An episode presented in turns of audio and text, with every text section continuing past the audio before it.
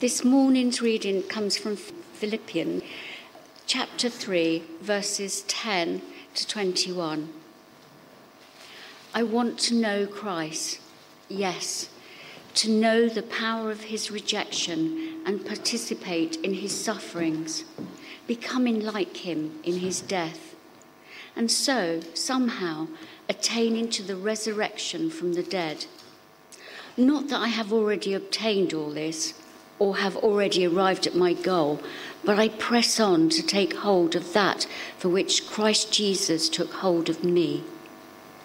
Brothers and sisters, I do not consider myself yet to have taken hold of it, but one thing I do, forgetting what is behind and straining toward what is ahead.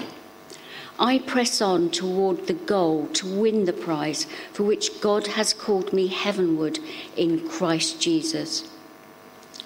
All of us, then, who are mature, should take such a view of things. And if on some point you think differently, that too God will make clear to you. Only let us live up to what we have already attained. Join together in following my example Brothers and sisters, and just as you have us as a model, keep your eyes on those who live as we do. For, as I, have often told you before, and now I tell you again, even with tears, many live as enemies of the cross of Christ. Their destiny is destruction. Their God is their stomach, and their glory is in their shame.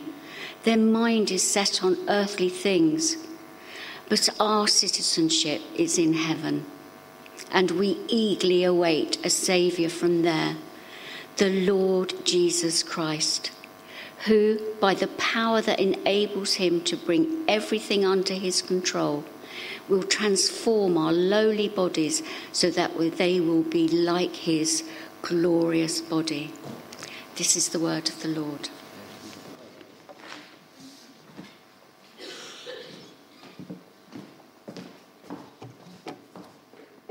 The film Amadeus won eight Academy Awards.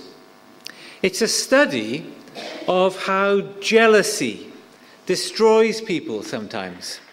It's fiction. It's the story of the competition between Antonio Salieri, a gifted classical musician, and Wolfgang Amadeus Mozart, who continually outshines Salieri. Salieri is a court composer to the 18th century Austrian emperor. Salieri knew from childhood that he was destined to write music, and he dreamed of becoming great. Recognizing that music was from God, he bargained with him Lord, make me a great composer let me celebrate your glory through music and be celebrated myself. Make me famous throughout the world, dear God. Make me immortal. After I die, let people speak my name forever with love for what I wrote. In return, I will give you my chastity, my industry, my deepest humility every hour of my life. Well, although Salieri becomes a well respected musician, he knows nothing of the fame or talent God gives Mozart. In the film, Mozart is depicted as profligate, spending more money than he makes. When in dire financial straits, Mozart's young bride Constanza requests Salieri to help her sell some of her husband's manuscripts. As Salieri reads each manuscript, he plays the notes in his head, astonished by the perfection of each composition. Wildly jealous, he exits the room and sits in his parlour contemplating why God allowed Mozart to drink the fame that he has thirsted for all his life. angered, he pulls the crucifix off the wall and throws it into a blazing fire. He says to God, From now on, we are enemies, you and I, because you choose for your instrument a boastful, lustful, smutty, infantile boy, and give me for my reward only the ability to recognize the incarnation. Because you are unjust, unfair, unkind, I will block you. I swear it. I will hinder and harm your creature on earth. As far as I am able, I will ruin your incarnation. Well, what is your greatest ambition in life? Do you have a burning ambition like Salieri to achieve something, to be great, to be magnificent? My ambition used to be to be a singer. God had other plans for me. I wonder what your ambitions are.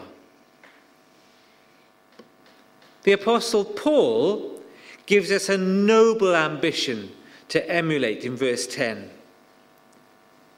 I want to know Christ.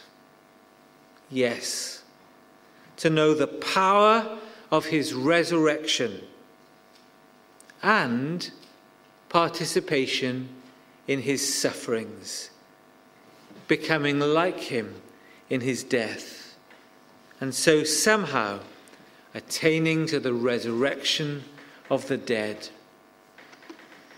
Paul's great ambition is to know Christ, both the power of his resurrection and participation in his sufferings, becoming like him in his death, and therefore like Jesus in his resurrection. I wonder, can you relate to all this? Do you want to know Christ, the power of his resurrection, and the fellowship of his suffering? We all want the first part. We all want to know power.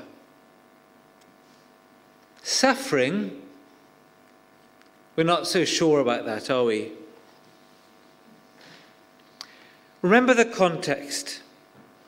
Paul is writing to a local church whom he loves very much. He has a deep friendship, a loving friendship with the Philippian church.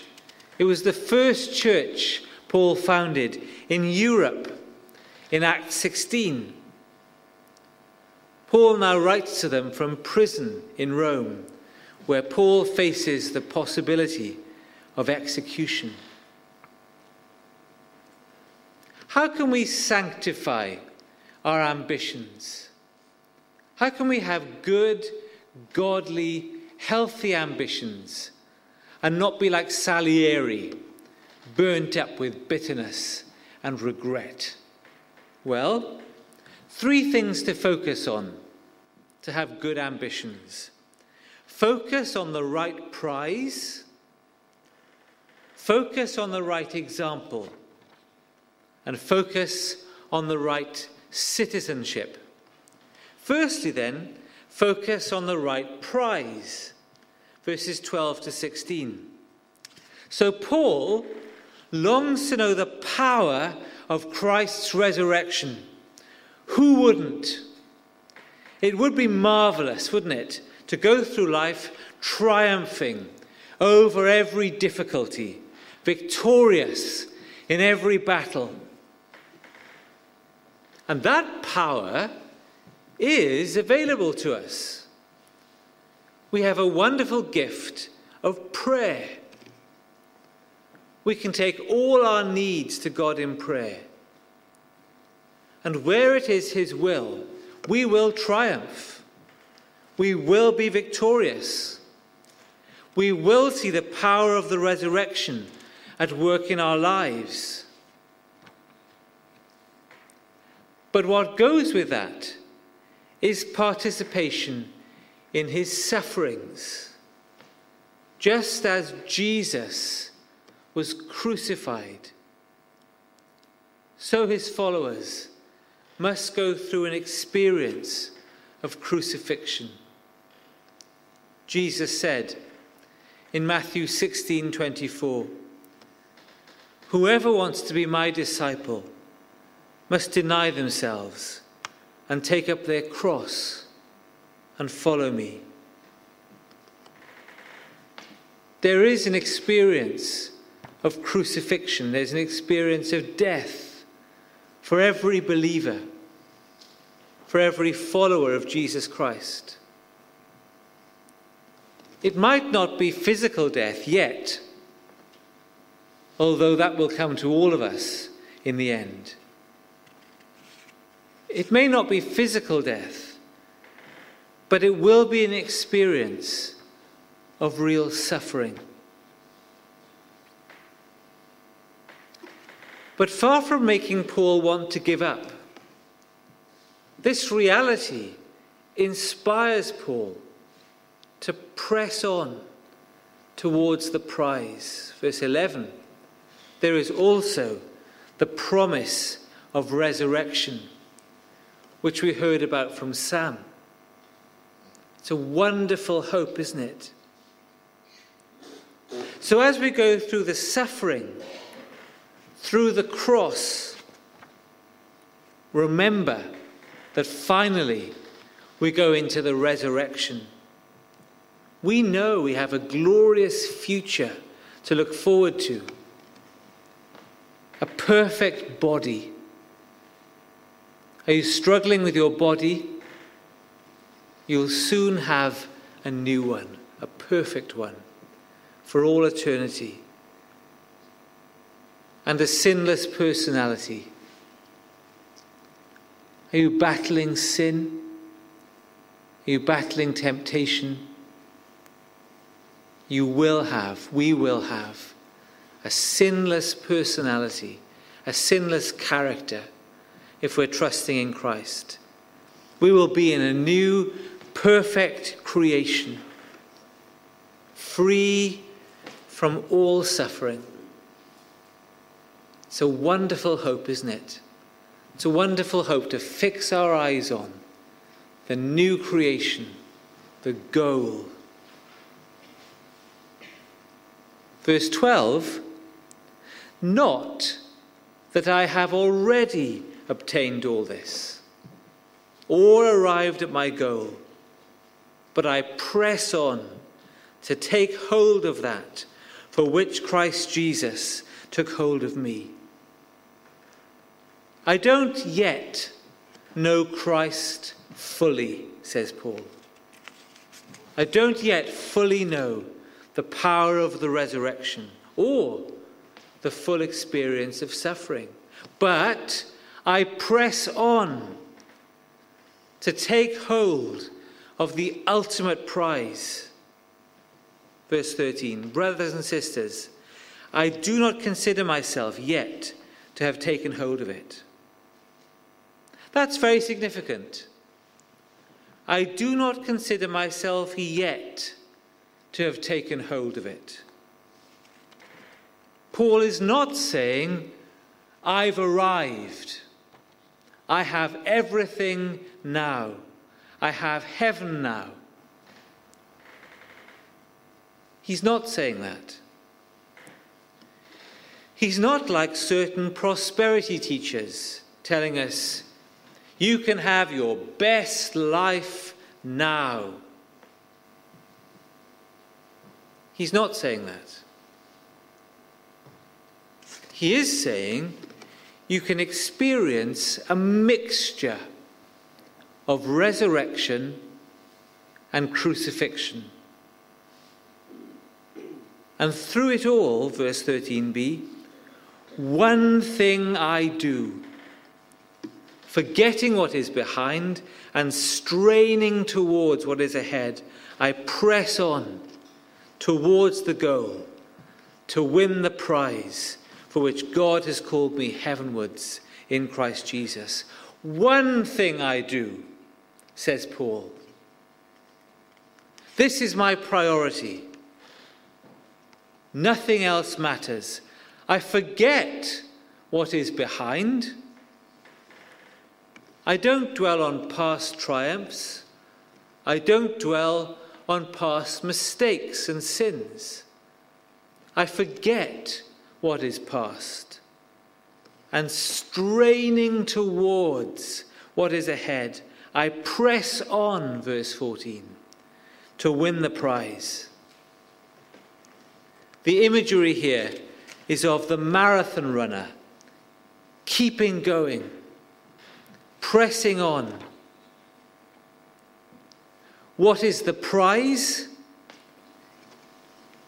It is ultimately to be with Jesus and to be like Jesus, to enjoy Him for all eternity. That's a fantastic prize, isn't it? Verse 15 All of us who are mature should take such a view of things. Maturity is not everything going perfectly well for you. Maturity is to join in the struggle of following Jesus. I'm afraid the Christian life doesn't get any easier with maturity. If you think differently, that too God will make clear to you. Go on with God, you will discover the struggle. Only let us live up to what we have already attained, verse 16. Don't give up. Keep pressing on towards the prize. Make this the great ambition of your life. Focus on the right prize. Secondly, focus on the right example. Verses 17 to 19. Verse 17 join together in following my example, brothers and sisters. And just as you have us as a model, keep your eyes on those who live as we do. The example to follow is not the glamorous orator on the God channel for whom everything seems to go well. Our example is Paul and those who are like him. Those who are committed to the fellowship of resurrection and suffering. 4 verse 18 As I have often told you before, and now tell you again, even with tears, many live as enemies of the cross of Christ. Don't follow them. Why would we follow enemies of the cross of Christ? Answer because their lives look so attractive. There's a church near Bridgend, where I come from. It has a noble biblical past. Recently, however, they've become what's known as a progressive church. They're promoting themselves as a progressive church. That's what they're calling themselves. In other words, they've changed their teaching to suit the culture in which we live. So they've changed their view on sexual ethics to fit in with the culture. They've changed their view on all the areas where the Bible and our culture are in disagreement. It seems so attractive just to fit in, to go with the flow. Unfortunately, however, you have made yourself an enemy of the cross of Christ if you go that way. These enemies of Christ, verse 19, ultimately, well, they live for their appetites, verse 19. Their destiny is destruction, their God is their stomach, and their glory is in their shame. That's not a model for us to follow.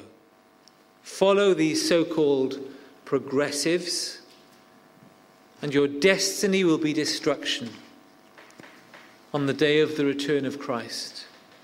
Instead of hearing, Well done, good and faithful servant, you will hear, Depart from me.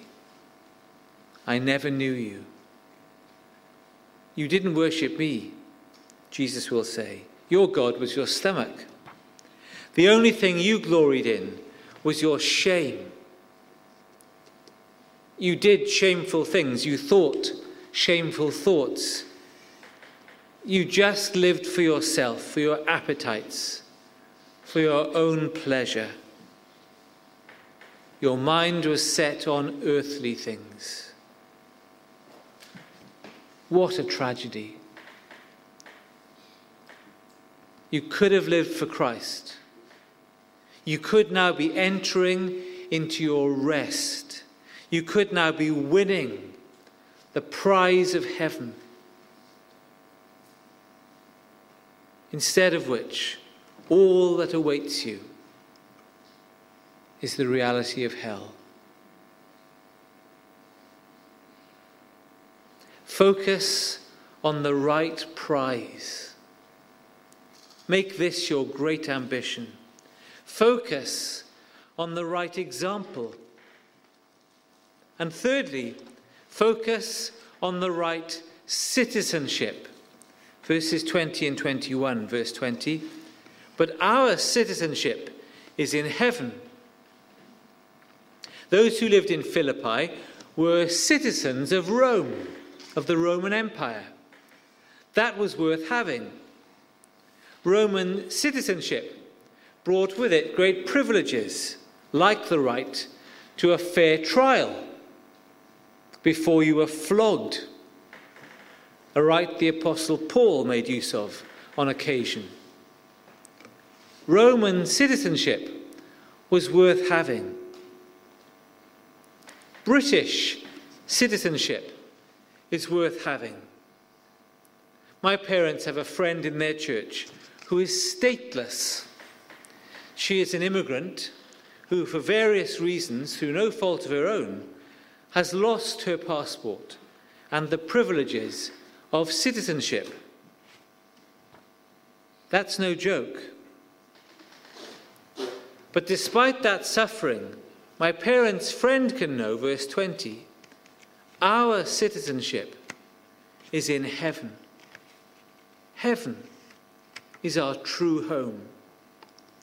That means we won't always feel comfortable in this life. The values of our society are not always our values as Christians. Our society will pressurize us into living in a way which displeases King Jesus. The TV presenter Dan Walker recently faced this kind of pressure. As you probably know, he's been a competitor on Strictly.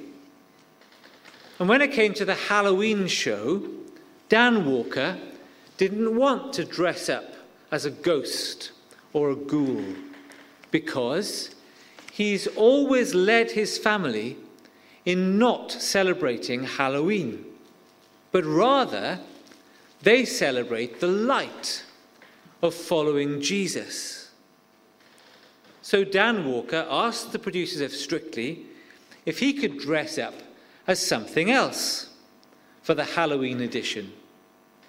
I don't watch it, but apparently Dan Walker and his partner dressed up as lobsters.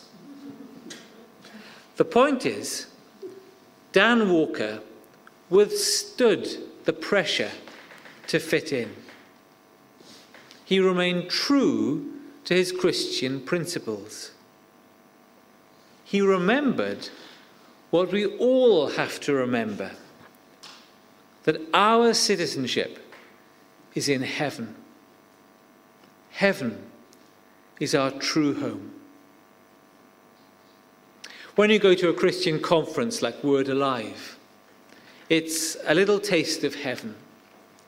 You're there together with thousands of other Christians. The norms of the camp are the norms of the Bible. We fit in perfectly. But then we have to leave Word Alive or Keswick or wherever you've been. You leave that behind and you come back to the real world in which you're not at home. The value system is not that of King Jesus. At that point, we have to remind ourselves our citizenship is in heaven. We will be truly at home then with Jesus. And each of us has to face a choice. Will we live for the values of this current age, or will we live for the values of Jesus and of heaven? I've seen it so many times. People start off well, following Jesus, and then, as time goes on, they just get worn down. They get tired of constantly struggling. So they fit in with the ways of the world. They focus on citizenship in this world. Why should we live for the values of heaven? Why should we make the effort? Because, verse 20, we eagerly await a Saviour from there, the Lord Jesus Christ. Jesus Christ is coming back, and he will reward all those who've been faithful to him. Look at the reward in verse 21. Jesus, who by the power that enables him to bring everything under his control, will transform our lowly bodies so that they will be like his glorious body. Is that worth waiting for? It certainly is. A transformed, glorious body in the new creation with King Jesus. That will be worth waiting for. So there's your choice. Fit in now, fit in with the non Christian world, fit in with the values of our society, or live for the values of heaven. Live for the reward of the new creation. Which do you want? Which will you live for? Focus on the right prize. Focus on the right example. Focus on the right citizenship. We began by thinking about ambition. Salieri's ambition, his burning ambition our own ambitions. What are your ambitions? Make it your ambition to follow Christ. There's no more worthy cause. There's no greater triumph than to make it to the day of judgment to make it through all the distractions of this life, and then to hear, Well done, good and faithful servant. I want to know Christ. That's Paul's ambition. I press on to take hold of that. Follow my example, says Paul. Make knowing and serving Christ your greatest ambition. You won't regret it. You won't regret it. You'll be so glad at the end of your life that Jesus has been your priority. You'll be so glad. You'll be so glad on the day of judgment. Will you make this your great ambition? Let's pray together.